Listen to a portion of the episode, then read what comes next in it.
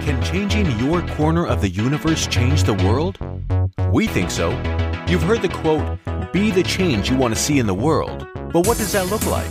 This is where we meet the people that are walking that out. One person, one idea, one decision at a time. Here's Baden and Rex.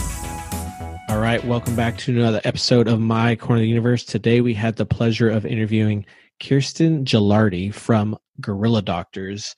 They have a project where they are helping preserve the mountain gorillas. It's a really cool story uh, where taking action has really helped the population of these mountain gorillas not only uh, come back but really thrive.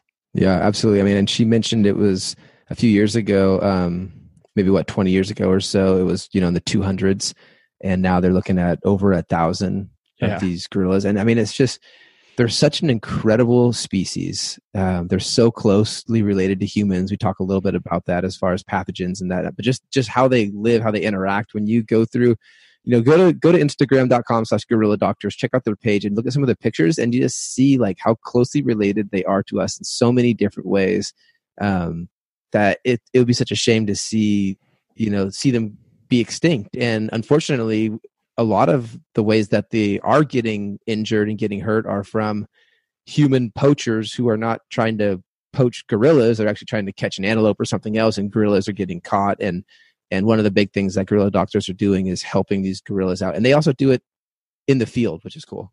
Yeah and she touched on it during the interview but because of the success that they've had with the gorillas they've really been able to help protect the whole region and thus you know helping all the other wildlife in the area thrive because these gorillas are are doing so well so yeah i, I thought it was yeah i thought it was cool too how like she talked about the governments of rwanda uganda and yeah. congo working together because i mean rwanda was a place that was obviously a major civil war and right. a genocide not very long ago so i would have almost thought before talking with her that some of the governments themselves might have been hostile, but it sounds like it's completely opposite. That they fully understand the treasure that they have there um, and are doing all they can to help out. And you know, I didn't think about it, but it does make sense that tourism is a big industry there. People who want to go see the gorillas, and they're doing it in a very sustainable way.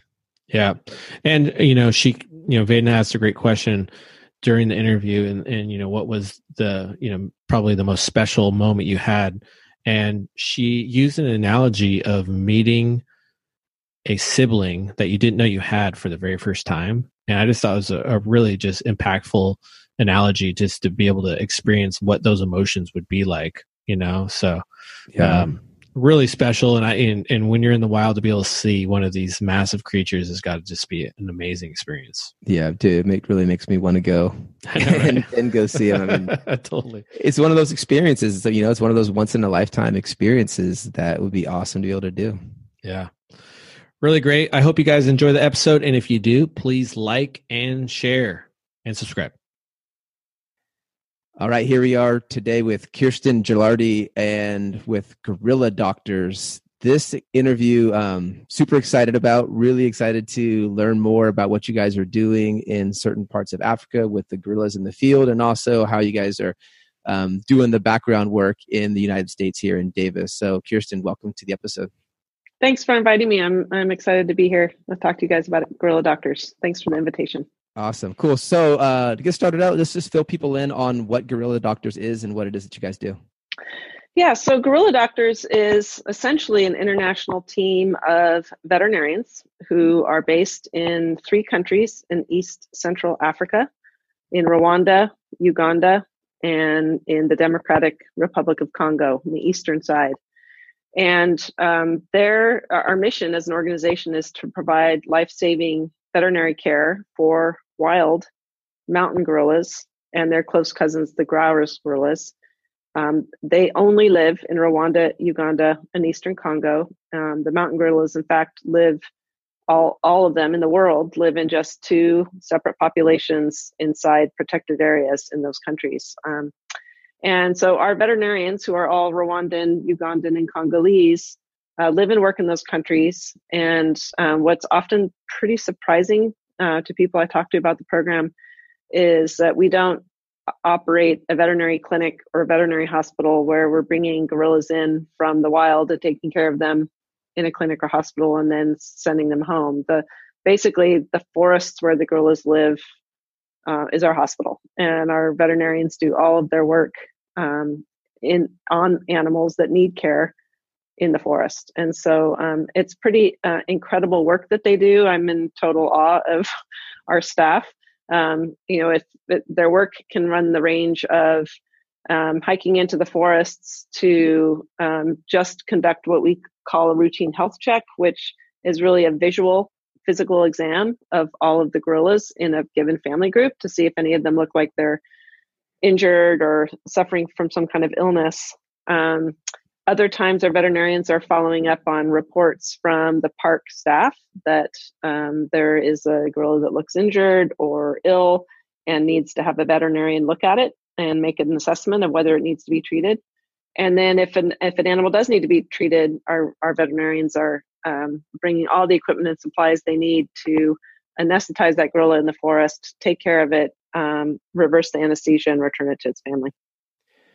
Awesome. So, one question that popped out when we were first kind of doing some research and looking at the fact sheet was what you just said was that you guys treat all the gorillas on site. So, give us a feel of how that goes because I would guess that gorillas generally are fairly territorial. Am I mistaken on that, or is that true? Well, so um, they have a very um, wonderful social structure in that um, fam. They're essentially an extended family. They're typically a gorilla group is um, overseen by an uh, what we call an alpha male or a silverback male.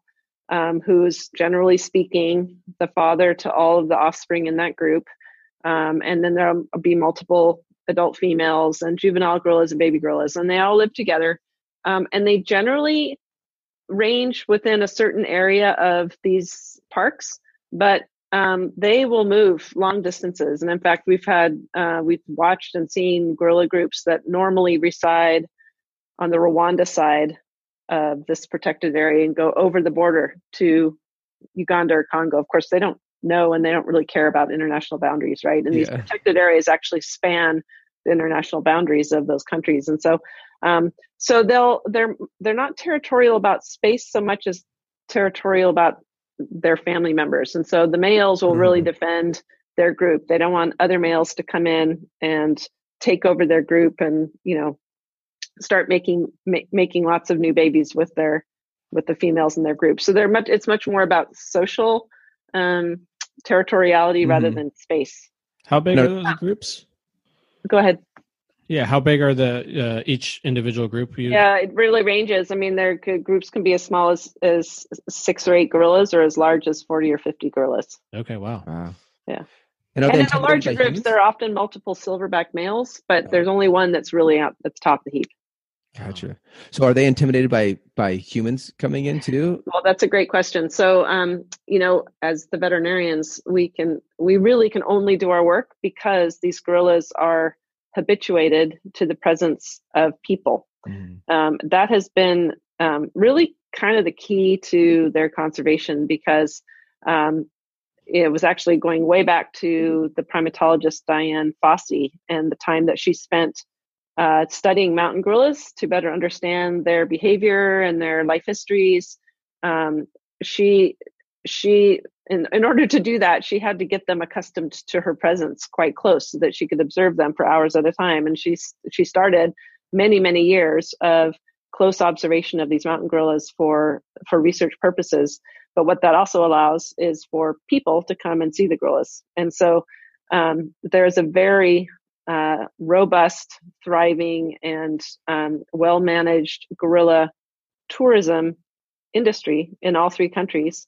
People are coming from all over the world to hike into the forest and get um, close enough to these gorillas to be able to observe their behaviors, you know, you know, all range of behaviors. And so that what that human habituation allows is, of course, for our veterinarians to also get close enough to be able to see uh, if a gorilla is ill or injured and if it um, is going to require veterinary care in order to recover from its illness or injury. Now, you said it was a protected area. Is protected in all three countries? Yeah, so there's a so there's a protected area that's called the Virunga Massif. It's essentially seven volcanoes, um, and each country, Rwanda, Uganda, and Congo, designates their portion of the Virunga Massif as a park. So there's Volcanoes National Park in Rwanda, Virunga National Park in Congo, and Mgahinga Gorilla National Park in Uganda. And then in southwestern Uganda, there's a separate park called the Bwindi Impenetrable National Park, and that's where another, the other portion of the mountain gorilla, the world's mountain mountain gorilla population lives. So without, without, I was going to ask just real quick, without like obviously getting political, um, as the governments of Rwanda, Uganda, Congo, Dominican, you know, are they helpful? Are they supportive? Oh gosh, I mean, this is a total team effort. I mean, they nice. they are the ones that are you know um, have established the parks and maintain them and manage them and protect them and staff them. So um, absolutely, um, you know these uh, these gorilla populations are are surviving and in fact thriving um, because of a very um, hugely collaborative effort that is involves the governments very very closely and that's, that's cool. and and then they they form and establish partnerships with various nonprofit organizations including ours to to really augment and and help with the overall mountain gorilla conservation effort. Nice. I was going to ask as far as the protection areas go um, i noticed uh, that one of the factors that you guys have to um, help the gorillas is with the trapping. Uh, and the trapping isn't for gorillas but it's for other uh, yeah, so so this goes back again to our roots with Dian Fossey and um, and her observing of the gorillas. She was the first one to say uh, to see and observe that um, it was not uncommon for the gorillas she was studying to get caught in snares that had been set in the forest for other wildlife. So unfortunately, even though these are parks and they're protected, people do enter the parks illegally um, and set snares for other wildlife in the park. For gotcha. example, for small forest antelope. But unfortunately, the gorillas can get caught in the snares. And it was really seeing her study animals getting caught in snares that made her, Dian Fossey, say, we really need, um, you know, if we had a veterinarian for these animals, then we could safely anesthetize them and remove these snares before they cause injury. And um, and that's really how we got started. And um, the park, the parks, the governments, the park staff do um, are in the parks day in and day out looking for these snares and removing them wherever they mm-hmm. find them. Um, but you know, this is a this is the most densely populated part of all of continental Africa, um, and most people are subsistence farmers, um, growing their food, selling whatever excess food they grow that they don't need themselves for their families. Some of them have livestock, um, but for the most part, you know, this is a population that um, is, you know, in, not always being able to access the quality and quantity of food that they would like for their families and so some are going into the parks to hunt and yeah. and we've done studies to show that um, when we've looked back at many many many years of of cases of of snare cases and gorillas you know it's really not no surprise it's the young ones that get caught in snares more often and it's just because they're young just they're kids just like human kids right they get right. into trouble they're mm-hmm. curious they play they get caught in the snares um, and as you know presumably clearly as intelligent as these animals are for whatever reason they don't they don't necessarily know how to or know to remove the snares. They're very strong so the snares will often if they're rope they'll you know break right off of whatever they've been set on. But instead of loosening the snare and removing uh, the snare they tend to just pull on the free end and make that snare tighter and tighter uh, around their yeah. their arm or their leg or even babies will sometimes get them around their necks yeah. so so i mean i i hate to use the term but really snare snare removal is kind of the bread and butter of our work because despite all the efforts to protect the parks and make sure that there isn't illegal entry it, it does still occur and um and you know we know that we can go in with our equipment and anesthetize a gorilla that's got a snare wrapped around a limb or its neck remove the snare clean the wound, provide you know injectable antibiotics and pain relievers, and then um, just as importantly, really uh, we can give them uh, drugs that actually reverse the effects of the anesthetic that we gave them in order to have mm. them be anesthetized for, a short period of time. Okay. So the whole operation is typically an hour or less. Wow. And the animals wake up and all of the drug that they got to make them go to, you know, get anesthetized is out of their system and they're back with their families. Does the so, family just watch? That's what I was going to ask too.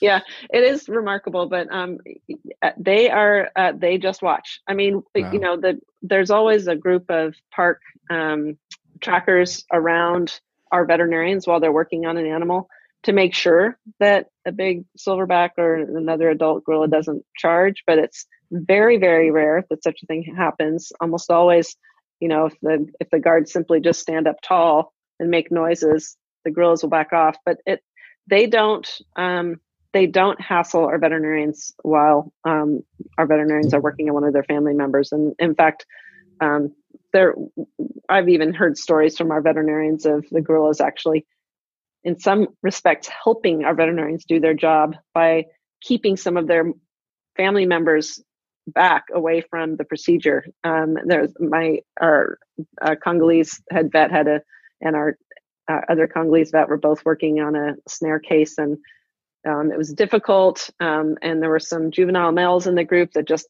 kept getting in the way and, and making it mm-hmm. very very difficult to access this baby that had a snare and um, finally this this silverback in the group got between the troublesome young males and the baby with the snare and made sure that our vets could get to that baby wow. with the snare and give it a, yeah i mean it's kind wow. of amazing do, do, you think that's do you think that's possible because that you know alpha male silverback had seen you guys before and that was why or just hard uh, to say you know you're asking all the right questions we ask ourselves it's really hard to say i mean it's not like that's been scientifically studied by yeah. us but it, it just I think you know as as the animals get older and have more life experience and really get wiser. I mean, I think I think it's a part of me that thinks that they know we're there to help. Yeah. Um, yeah. I'm anthropomorphizing, um, you know, extremely uh, anthropomorphic when I say that, but I, yeah. it's it's hard to explain it otherwise. I guess that's all. Yeah, they are incredibly smart animals. I mean, so that's mm-hmm. that's part of it for sure. Mm-hmm. I, I wanted to I when I first was reading through the fact sheet of what you guys were doing, I didn't wasn't familiar with the term snare. So just so everyone who's listening knows, is it pretty much like you would imagine, like in a cartoon, like where Wiley Coyote, where they have the circle and the rope on a tree branch, and then it just flings them? Yeah, pretty much. I mean, I, yeah, there's. um uh, I think we may even have a picture of one. Uh, um, I don't know if we have a picture of one on our website, but yeah, they're they're pretty much like the Wiley Coyote snare. I mean, it's a rope or a wire that's formed into a noose and then tied to a branch. And if that branch is, it's often, you know, will be tied to like a big piece of bamboo mm-hmm. and that bamboo is put under tension. And if it's, if the animal steps in the noose and pushes the bamboo, it pushes it away, then the noose gets tightened on around the limb and the animal's caught. Wow. How long so do these gorillas uh, live for? Well, um, there are, you know, if, if, they make it to adulthood, we've had gorillas live into their late 30s um, and even into their early 40s. Wow. Wow. Um, and they um, have, you know, they're they have pregnancies that are about the same as humans, and um, females will give birth in their lifetimes to anywhere from two to six offspring. Um, have babies every few years if it falls well. And you guys have done incredible work, I'm sure, with other organizations too, of increasing the population significantly. Yeah, I mean, I think that's you know that's certainly what keeps me going, keeps my batteries charged for all of this. Um, when you think about it, there really aren't that many. Well, there are too few wildlife conservation success stories. I mean, when California condor is an incredible success story, mm. peregrine falcons.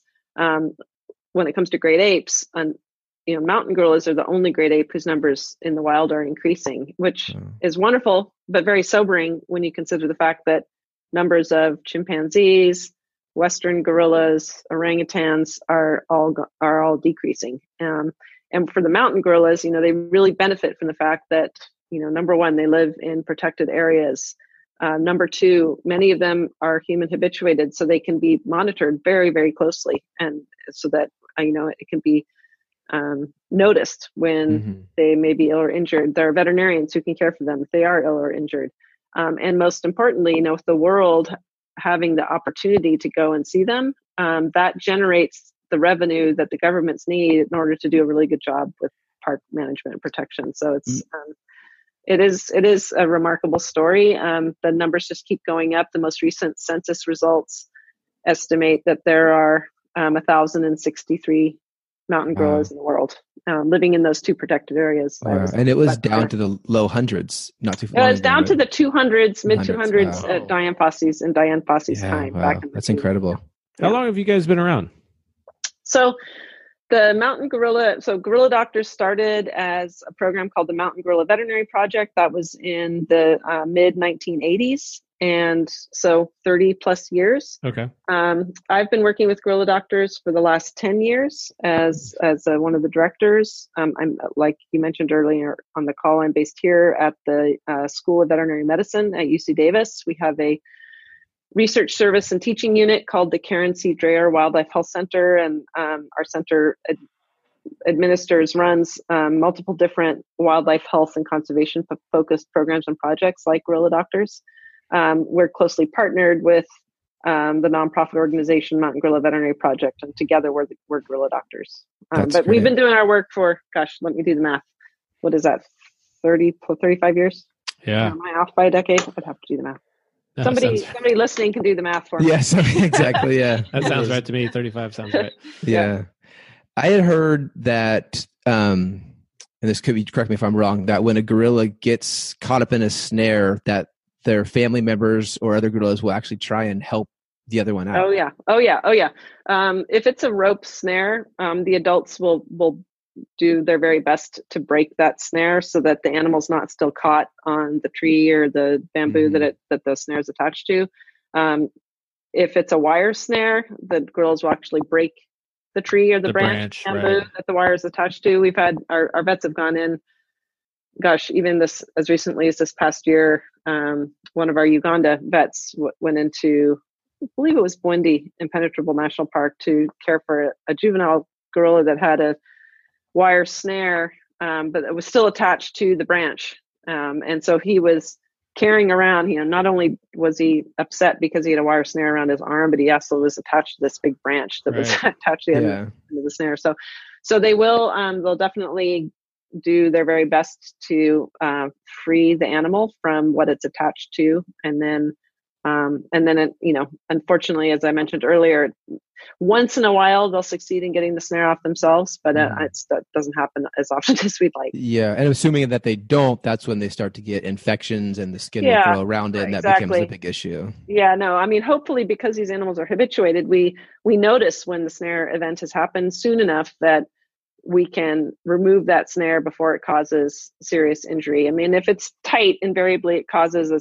a little a laceration, you know, around the wrist or the ankle mm. or the neck. Um, if a if a gorilla is not fully habituated to the presence of people and is therefore not seen every day by somebody to notice if it has a snare, then that's where we run the risk of a snare being on for so long that it gets deeply embedded in the tissue. Yeah. Um, and we, you know, unfortunately have had cases like that. And we've even, because our, our veterinarians are, um, you know, really the experts in the region for wildlife veterinary medicine, um, eh, specifically in Congo, our veterinarians there have been involved in removing snares from forest, um, uh, from elephants.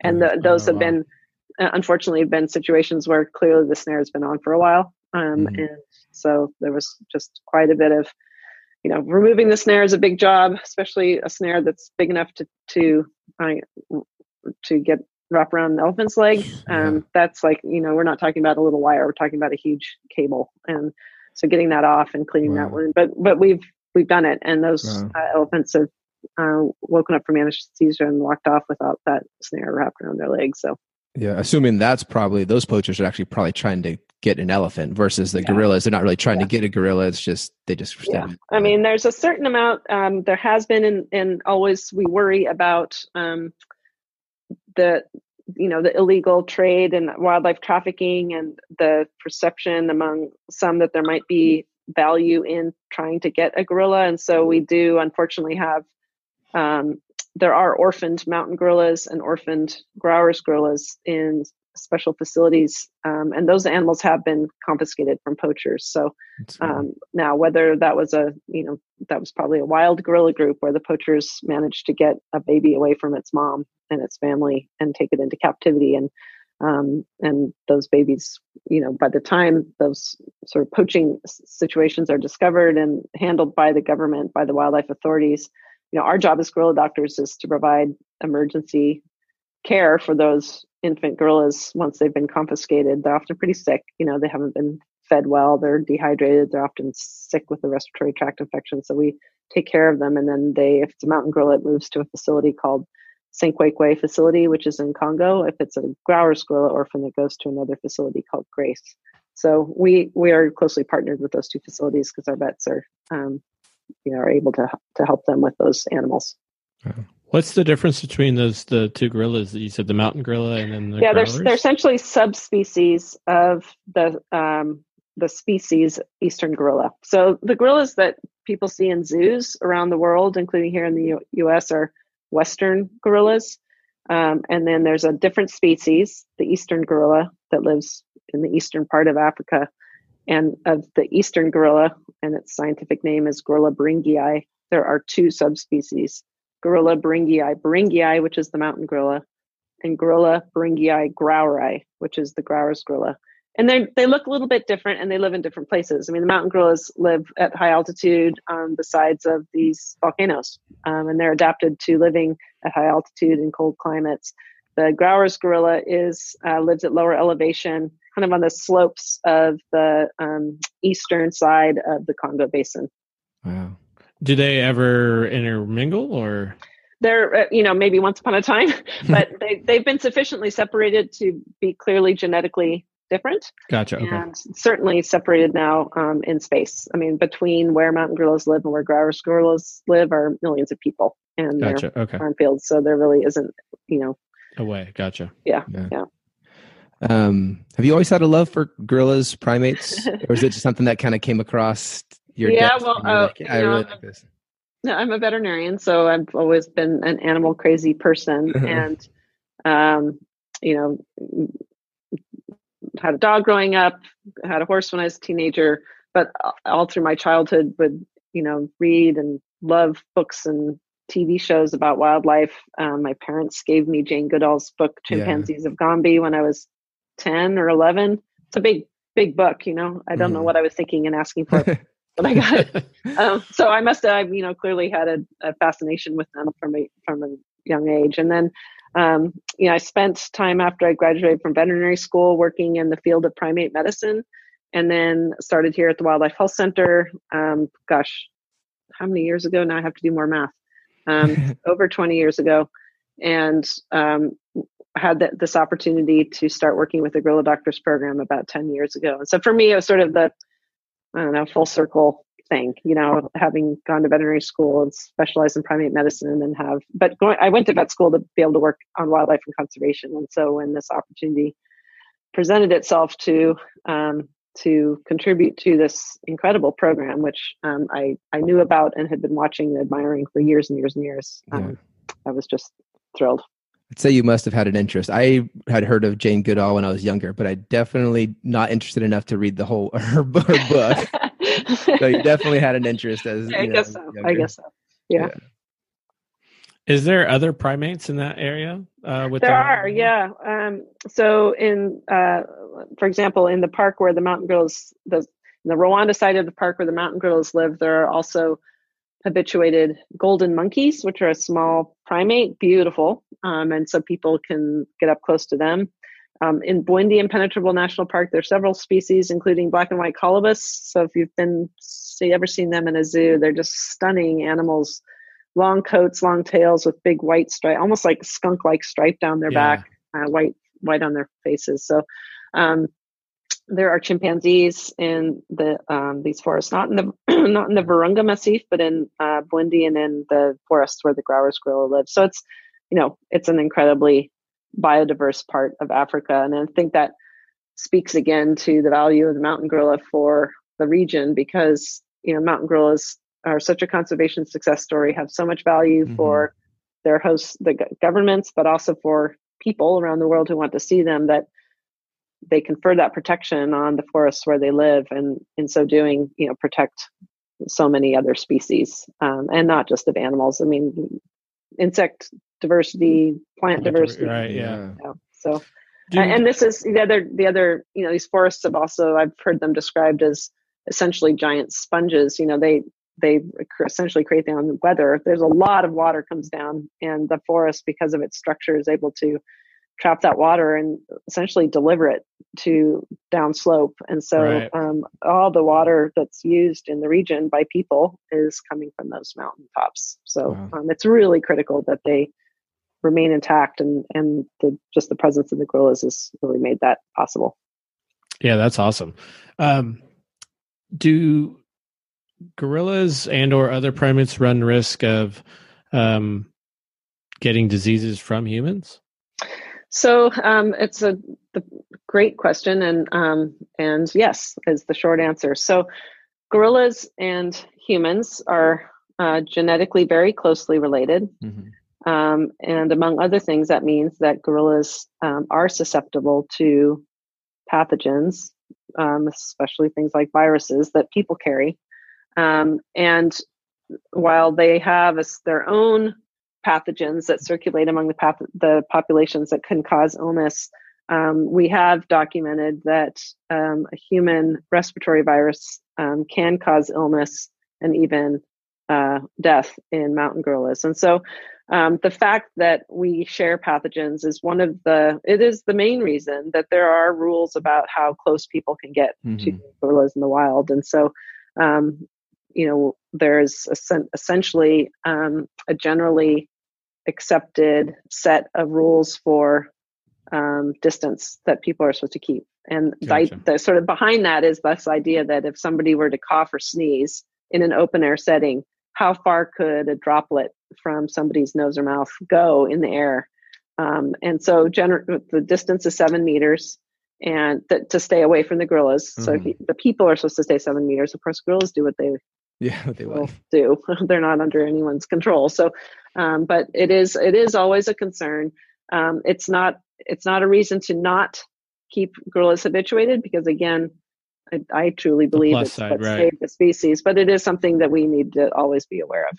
Yeah. All right. so, have... like tourists are actually asked when they arrive the day that they're going to trek up into the forest to see the gorillas they're asked if they're feeling healthy. Um, gotcha. And if they're not, if they've got a sore throat or they're coughing or they've got a runny nose or they've got a fever, um, they're not supposed to go into the forest to, to be with the gorillas because they, they're clearly sick with something that could be transmitted to Absolutely. Yeah. Um, although they'd probably be like, "No, I'm fine. I really want to see the gorillas. I came all the way all well, the way here." Exactly. I mean, I that of course humans are humans, right? Yeah, yeah. I've been waiting uh, two years to make this trip. I'm not gonna. Exactly. Yeah. So, yeah. Um, I'm curious to know if you have a story that was either just because of just just a curious uh, a close call with any gorilla and then also any other story of just like a really loving moment because i don't want to well, just focus on the close kind of scary call but also the genuine lovingness of the gorillas. yeah no i can't say that i've had a scary call i mean i've certainly had gorillas um, come close and come quickly um, but i didn't it wasn't scary for me because I just knew enough about them to know that they're just kind of bluffing. So I yeah. haven't had a scary moment. Thankfully. So do you hold your ground? Is that what you do? Like just yeah. I mean, generally you're supposed to um, not certainly not supposed to run or or you're just supposed to be sort of passive. And typically they'll. I mean, I, I know plenty of people who've either been as tourists or or people working in the park who've had a gorilla maybe come by and you know kind of sh- shove them Throw to the side while they walk past yeah. them. But um, it's really, really, really rare for these animals to hurt someone. It yeah. just really. And how big is the uh, like an adult male? You can get up to to five hundred. Wow. Yeah. Wow. Um, I think you know, for me, it's going to sound corny, but I think for me, and it's still one of my most uh, strong memories of the of the gorillas is the very first time I ever saw one, yeah. and um, and I it was sort of a rainy afternoon. I just started with gorilla doctors, and we were trekking in the park, and of course I'm just kind of completely um, overwhelmed with excitement about seeing them for the first time, and uh, you know life dreams coming true, all those things, and it kind of came around a corner in the path and there was this silverback gorilla sitting in his it's kind of sitting in his night nest actually night nests are their their beds the beds that they make um, in the forest at, to sleep in at night and they all tend to sleep all piled on top of each other anyway he was sitting there and I, we came around the corner and and I looked at his face and he looked right in my face, he looked right in my eyes, and we were basically looking at each other. And I had never had an experience like that with a wild animal in my life. And um, and that's what's pretty re- amazing about seeing these animals is that that you have that experience every single time. I mean, and and I've tried to explain how that feels to people when I tell them about what it's like to see these animals. And the best kind of best thing I can come up with is that it's for me it's it's a uh, it's emotional as as it would be emotional if I was told I had a, a brother or sister or relative that I didn't know I had that I was meeting for the very first time. Um, it, there is truly that kind of it's in a connection. I think looking in the eyes of an animal like that is um, is an incredibly moving experience, and so um, I always go back back to that first experience as what mm. really keeps me motivated. And of course, I mean, I'm just, as I mentioned earlier, just in total awe of our teams. Um, you know, I'm here in Davis most of the year. I go over a few times a year. I don't always get to see the gorillas when I go over, um, but our our vets are completely tireless and you know, com- just unbelievably brave and dedicated, and go into hike into the forest sometimes for hours to get to the group that they need to check. And this is rugged, rugged uh, territory. I mean, these are you know steep climbs or um, so in in all kinds of weather. So I I just um, I'm in awe of them. So that's but part of what keeps me um, my batteries charged as the director of the program is knowing that you know what I'm doing here is really making their work possible, and yeah. and then to know that as an organization, what we're doing is really making a difference for a species and contributing to a success story is uh, just hugely rewarding. How big is your team, by the way?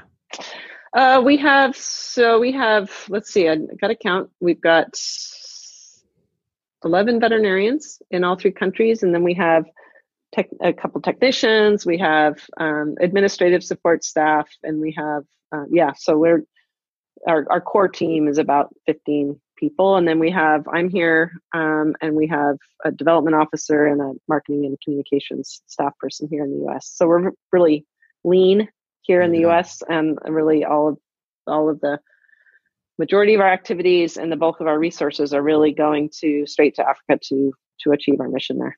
And were your vet? Are most of your vets there full time, or they kind of come back they're, to the U.S. for a couple months? No, no, no. They're there full time. They live there and work there. We wow. we bring them over for you know sometimes they're giving talks or helping us with a, mm-hmm. some kind of outreach event, or they're invited to give a talk at a, a conference or a special meeting. But um, they live and work there in their countries. Oh. Very so cool. For anyone listening, what's the best way to be able to support gorilla doctors? um, well, I think um, going, you know, following us, not just a social media, but get, you know, getting on our website, subscribing to our blog. Um, and then our organization is nearly 100% dependent on private sector support. So our whole, our whole budget comes from individuals who care about the gorillas and want to make a difference with their support. So we're really, really rely on people and their generosity um, in order to achieve our mission. So people who uh, want to help gorilla doctors can go online and make a donation or mail in a donation. Um, following us on our social media sites and spreading the word about our work is is hugely important. And um, and then just um, you know sharing sharing the fact that mountain gorillas are a conservation success story, and that's partly because um, they get veterinary care is mm-hmm. is a message we really try to spread around the world because it's it's it's a kind of a little known fact, but it's an important aspect of definitely uh, the success story. Do you guys name the gorillas? we don't name them. The um the park authorities do. Yeah, they all okay. have names. Okay, I, I, thought they, they might. Don't have they don't have numbers or or anything. They, the family group has a name, and then the individual group, gorillas have names. Um, and then and in Rwanda they actually have an annual naming ceremony called Kwita Izina, where all the babies that were born that year are officially given their names by the park authorities cool. and other dignitaries. Yeah.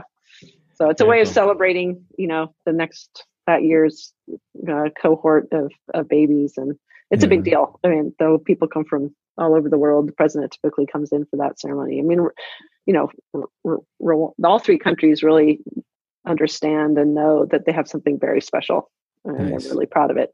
Nice. I'm glad you mentioned social media because if you think about probably the easiest, coolest thing to share for anyone watching or listening, I mean, on social media are the imagery on Instagram or on Facebook. I mean, it's like these awesome gorillas or these adorable, you know, juvenile baby gorillas. And um, you wouldn't believe that just sharing some of that content helps raise awareness to a few more people, to a few more people, to a few more people. Absolutely. Yeah. Yeah. No, and it's, you know, we're, we're lucky we've got, um, our, our staff really embrace that and we have uh, someone dedicated to you know person on our staff dedicated to this making sure that we're getting that content out. And yeah. you're absolutely right. You know pictures speak a thousand words. Absolutely. And, yeah, they're great, and then they're great photos give us opportunities to also tell our story so. Yeah yeah they're great photos. I was just scrolling through your instagram it's just so many great photos. Uh, yeah and you know those are all taken by our staff are they really? Oh yeah, yeah. Our veterinarians are out. Veterinarian slash f- professional photographer. Yeah. yeah.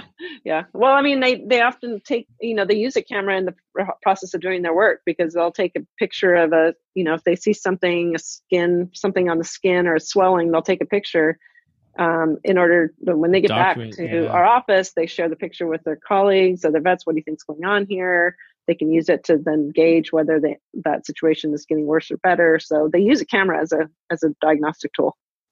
Awesome. Very cool. That's cool. Yeah.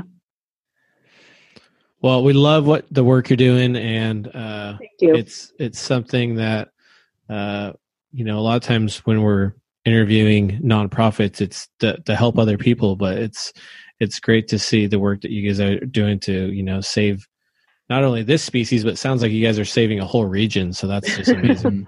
yeah. Are contributing to it to the effort. Yeah, yeah. yeah. I love that. I love that. Like you said, through the village for sure. yeah, through the veterinary care that you guys are providing, you know, significantly increasing the the population. It's yeah. proof is right there of um, why everyone should support gorilla doctors and mm. help them out to be able to continue the great work that you're doing. Thanks. Thanks for those words. I really, really appreciate it. Yeah. Well, it's been an absolute pleasure. Thank you so much for taking time for us today. Thanks again for the invitation. It was really, uh, really fun to talk with you guys. If you like today's episode, you can find more information at mycorneroftheuniverse.com. And don't forget to subscribe. Thank you.